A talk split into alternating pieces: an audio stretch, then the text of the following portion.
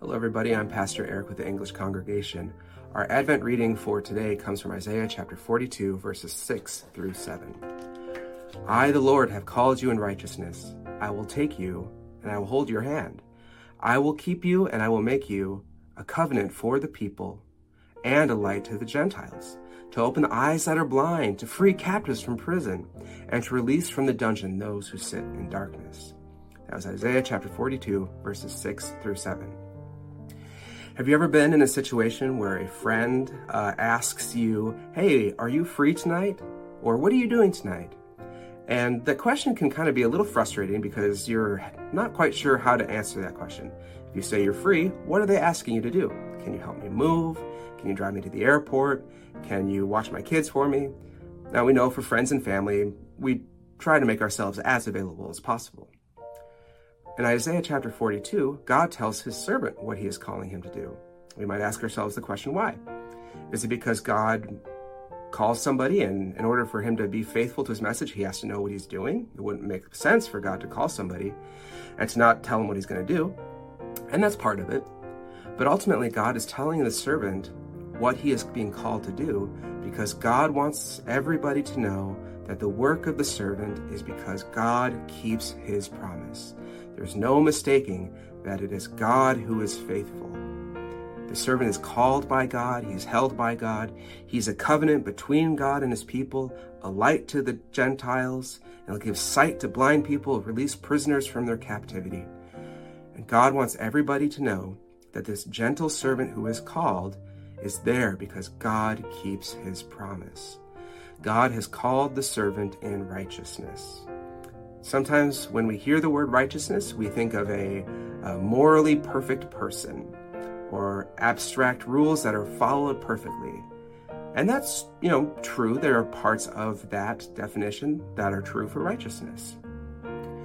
But ultimately, God's righteousness is a relational righteousness. He is righteous because he keeps his promise to fix what is wrong in this world and to bless all people through his servant. It's the promise that God made to Abraham that is coming true. He will keep his covenant to bless the world, and he will do it through his servant. The servant is the covenant, which means that because of the work of the servant, anybody can be part of God's family. Anybody, regardless of who they are where they've come from, what they've done, what's been done to them. But it's through the work of the servant that all people are able to be in God's family. In just the verse prior to this, in verse 5, it says that God has created all things. He gives life to all things, breath to all things.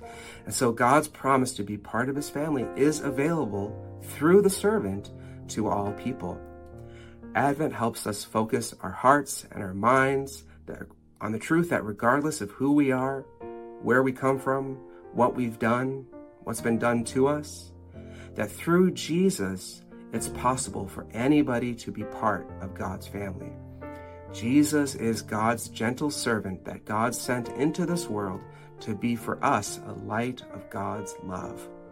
And when God condemned sin on the cross on the body of Jesus, it was the blood of Jesus that sealed God's covenant promise to us that we are forgiven, we are freed, we are brought out of darkness and into the light of His love.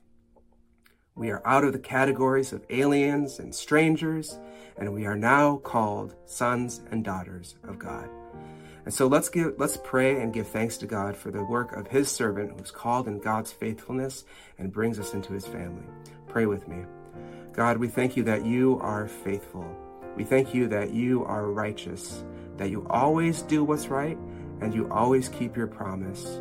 The promise that you made to all people that through the work of the servant, we could be part of your family, forgiven, freed, restored, brought out of darkness, and into the light of the love of your family as your sons and daughters.